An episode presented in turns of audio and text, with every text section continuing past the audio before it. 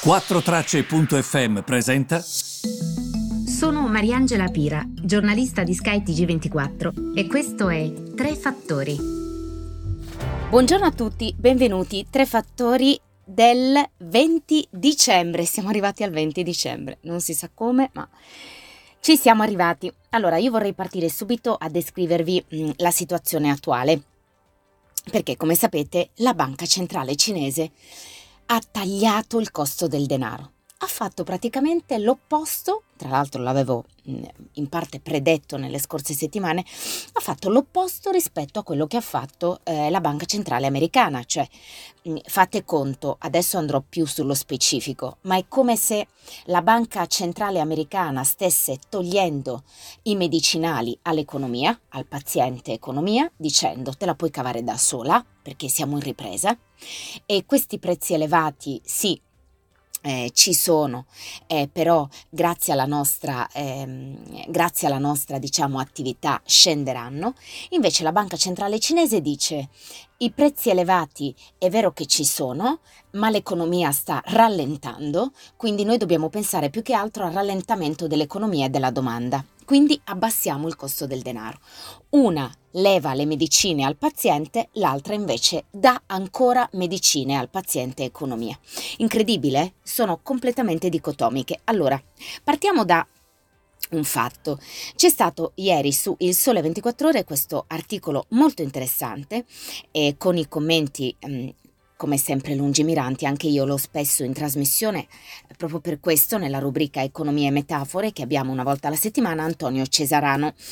Perché dico che è interessante? Perché riprende un grafico con dati in- interessanti in quanto confronta la liquidità che è stata immessa sull'economia e sui mercati dalle banche centrali eh, verso quello che è l'andamento delle borse e verso quello che è l'andamento del PIL, ovvero il denaro che ho immesso nel mercato, che effetto ha sulle borse? Che effetto ha sul PIL? Ebbene, notiamo che c'è stato un aumento della capitalizzazione delle borse imbarazzante. Il segmento preso in considerazione è quello dell'SP 500, uno dei principali listini americani. Mentre invece mh, mm, c'è stato meno l'effetto sulla crescita economica del paese, quindi sul PIL. Come dire, come dire, i soldi che io ho immesso come Fed hanno più aiutato a gonfiare il mercato che non alla crescita economica. E come dire quindi? C'era talmente tanta liquidità che a questo punto perché non comprare dei titoli? si chiedeva il gestore. Perché non comprarli anche se non convinto al 100%? Perché comunque alla fine mm, vanno bene. Allora,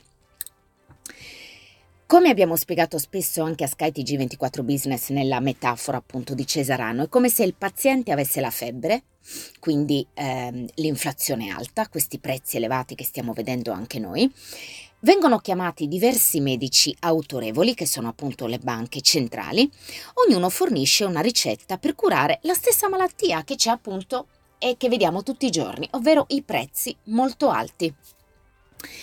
Che cosa fa e la banca centrale cinese opera in modo completamente diverso dal medico Federal Reserve e dal medico Banca Centrale Europea. Significa quindi che la ricetta differisce da uno all'altro.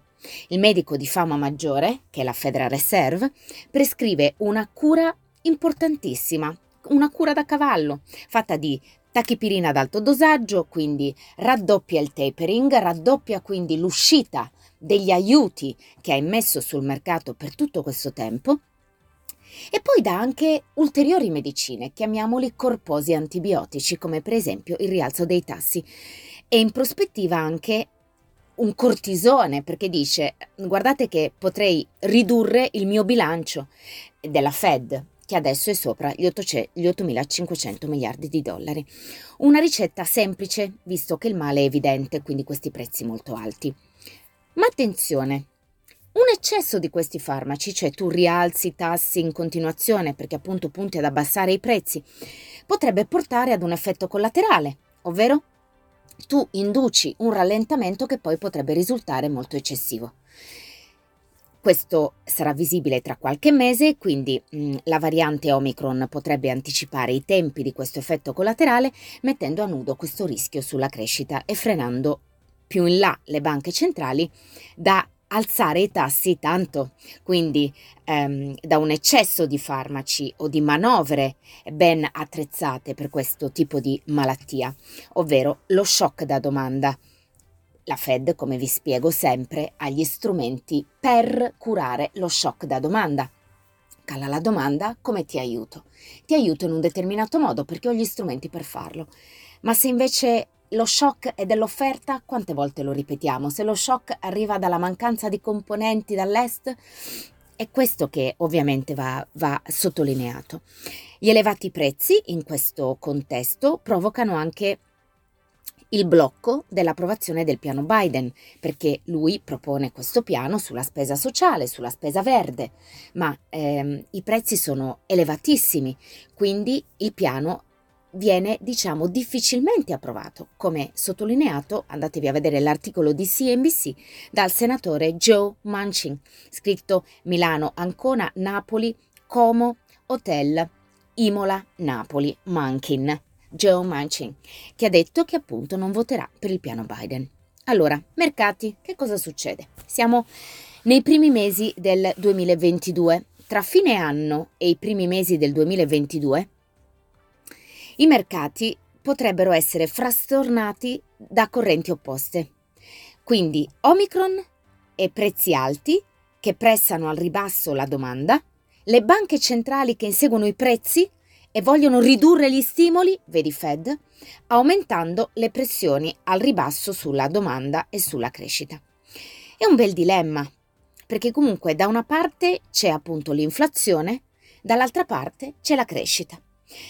Puntare sulla crescita o puntare sull'abbassare i prezzi? La banca centrale cinese punta sulla crescita, la banca centrale americana punta sull'abbassare i prezzi ed è un bel dilemma, perché adesso abbiamo questa, ehm, questo puntare sul rallentamento dei prezzi che rischia di diventare stagflazione, ovvero stagnazione economica, prezzi molto elevati, anche se in questo momento stagnazione è eccessivo come termine, come sottolineano gli esperti, perché comunque non ci siamo ancora, comunque la domanda c'è, quindi è, è, sarebbe poco veritiero con PIL che crescono parlare di stagnazione. Però bisogna stare molto attenti perché se questi prezzi non scendono, ovviamente c'è anche questo scenario da contemplare. Inizio gennaio, Ehm, per esempio Cesarano spiega molto bene nell'articolo sul Sole 24 ore che visto che i gestori stanno chiudendo l'anno con dosi massicce di liquidità nei loro portafogli, hanno tanta liquidità perché è stato un buon anno questo, e ovviamente vogliono difendere gli andamenti che hanno acquisito nel 2021, che non sono andamenti brutti. Questa liquidità potrebbe essere messa in funzione, diciamo così, nei primi giorni dell'anno ma il trimestre potrebbe essere caratterizzato da alterni mal di testa, per questo eh, cri- clima, diciamo, crescita, inflazione, caldo, freddo, che ti mette in crisi, no? Su quello che è l'abbigliamento da indossare. Fino a quando le banche centrali nel gioco della torre, che vede, come vi dicevo, crescita, inflazione, dove puntare, non arriveranno a scegliere crescita, lasciando perdere i prezzi, ma ci vorrà parecchio tempo. Il tutto mentre appunto la Cina fa l'opposto, sta espandendo la sua politica fiscale e monetaria.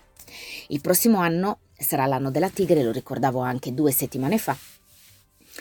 E attenzione perché ci sarà questo ritorno della tigre asiatica? Eh boh, non lo so, perché comunque mh, mm, tigri asiatici erano i mercati cinesi caratterizzati da questo termine quando si puntava sulla Cina, invece adesso ci sono tante cose anche dal punto di vista geopolitico, la questione dei vaccini, l'economia, la Cina è invisa a tanti paesi, quindi sarà molto difficile che questo concetto di eh, tigre asiatica possa di fatto eh, tornare.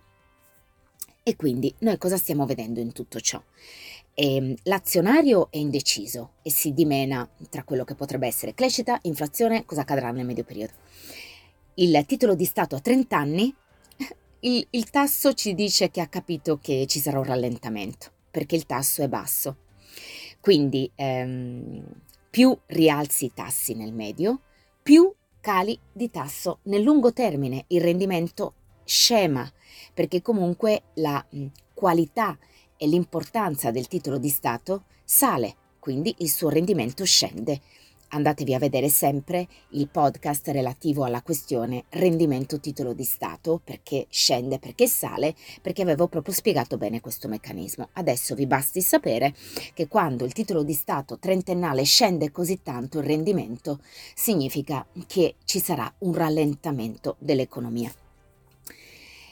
Se a, se a, metà anno avessimo chiesto a un analista, a fine anno l'inflazione sarà vicina al 7% negli Stati Uniti, la Fed potrebbe togliere gli aiuti per marzo, potrebbe alzare tre volte i tassi per l'anno prossimo, ipotizza anche di ridurre il suo bilancio. Dove vedi il tasso eh, del titolo di Stato decennale negli Stati Uniti a fine 2021? Ti avrebbero risposto almeno il 2,5 se questo è lo scenario, invece all'1,4. Questo vuol dire che ci si aspetta un rallentamento, va bene?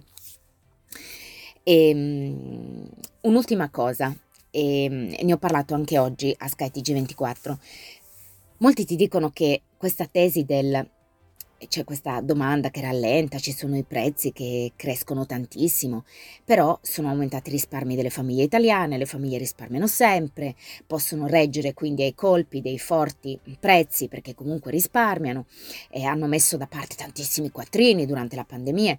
Attenzione però, i risparmi sono aumentati ma in modo sempre più concentrato cioè a favore della fascia più ricca della popolazione e questa fascia più ricca della popolazione incide sempre molto poco sulla domanda aggregata. Questo che cosa vuol dire? Che metà della popolazione italiana non risparmia nulla e questo va considerato. Sono aumentati i risparmi, ma sono diminuiti i risparmiatori, cioè risparmia solo la fascia alta della popolazione, quindi aumentano le diseguaglianze. E, e, questo è molto interessante secondo quanto racconta anche un report di Intesa San Paolo. Quindi attenzione perché, mh, mm, insomma, eh, ci sono diversi ingredienti da mettere sul piatto e sono tutti molto interessanti. Grazie per avermi seguito e ci ritroviamo domani.